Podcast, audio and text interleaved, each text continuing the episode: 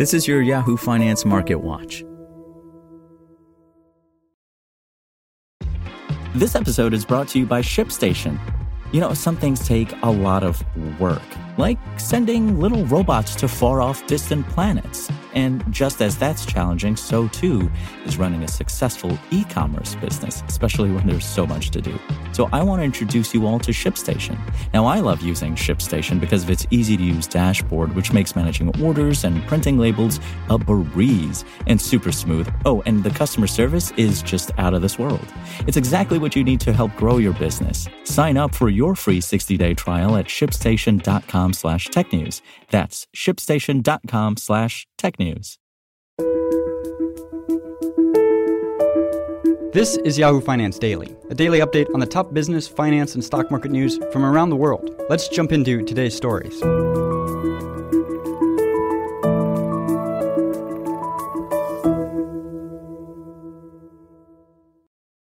U.S. stocks clawed back from a downbeat start to the trading week Monday as Wall Street looked to extend a summer rally that saw equity markets log their longest winning streak in 10 months in Friday's session. The S&P 500 rose 0.4% after the benchmark index marked its fourth straight week of gains, officially recouping half of its bear market losses since plunging from its all-time high in January. The Dow Jones Industrial Average added 150 points or roughly 0.5%, and the Nasdaq Composite gained 0.6%. Investors look ahead to a busy week for retail with earnings due out from Walmart before Wednesday's open to kick reporting off for the sector. Shares of Disney climbed 2.2% after Daniel Loeb's third point revealed a new stake in the company and urged CEO Bob Chapek in a letter to make a series of changes, including integrating Hulu directly into the Disney Plus DTC platform and acquiring Comcast's remaining minority stake before the early 2024 deadline. The letter also recommended ESPN be spun off to shareholders to help its parent company pay off debt. The Federal Reserve Bank of New York's General Business Conditions Index, a measure of the state's manufacturing activity, posted its second largest drop since 2001, with declines in orders and shipments reflecting a dramatic drop in demand. The gauge fell more than 42 points to negative 31.3, the second worst drop in more than two decades after April 2020's print. The reading came in weaker than the lowest economist estimate, according to Bloomberg data. Readings below zero indicate a contraction. Elsewhere in economic data, the National Association of Home Buyers Wells Fargo Home Builder Sentiment Index also disappointed, falling by 6 points to 49 in August. The reading came in lower than Bloomberg's most downbeat economist forecast and below the break even measure of 50 for the first time since May 2020. Investors have cheered on a summer's rally after a series of better than expected economic releases, renewed optimism on Wall Street. But some strategists remain skeptical of the market rebound as risks associated with inflation and monetary tightening persist. The macro, policy, and earnings setup is much less favorable for equities today.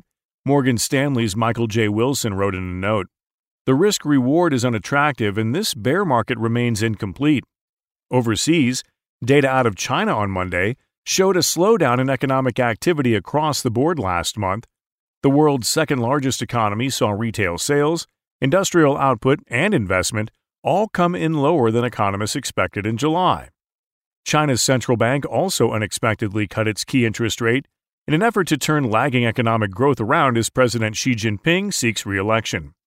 The Wall Street Journal reported that Chinese officials are arranging plans for a face to face meeting between Xi Jinping and President Biden in Southeast Asia this fall, a trip that would mark their first in person meeting since Biden was inaugurated. Oil futures tumbled over concerns about demand in China and the prospect for higher exports out of Iran.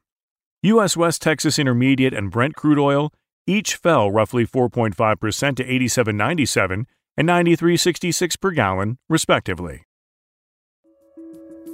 For more live coverage of business, finance, and stock market news, please visit yahoofinance.com. We'll be back tomorrow morning with your daily update. So until then, thanks for listening.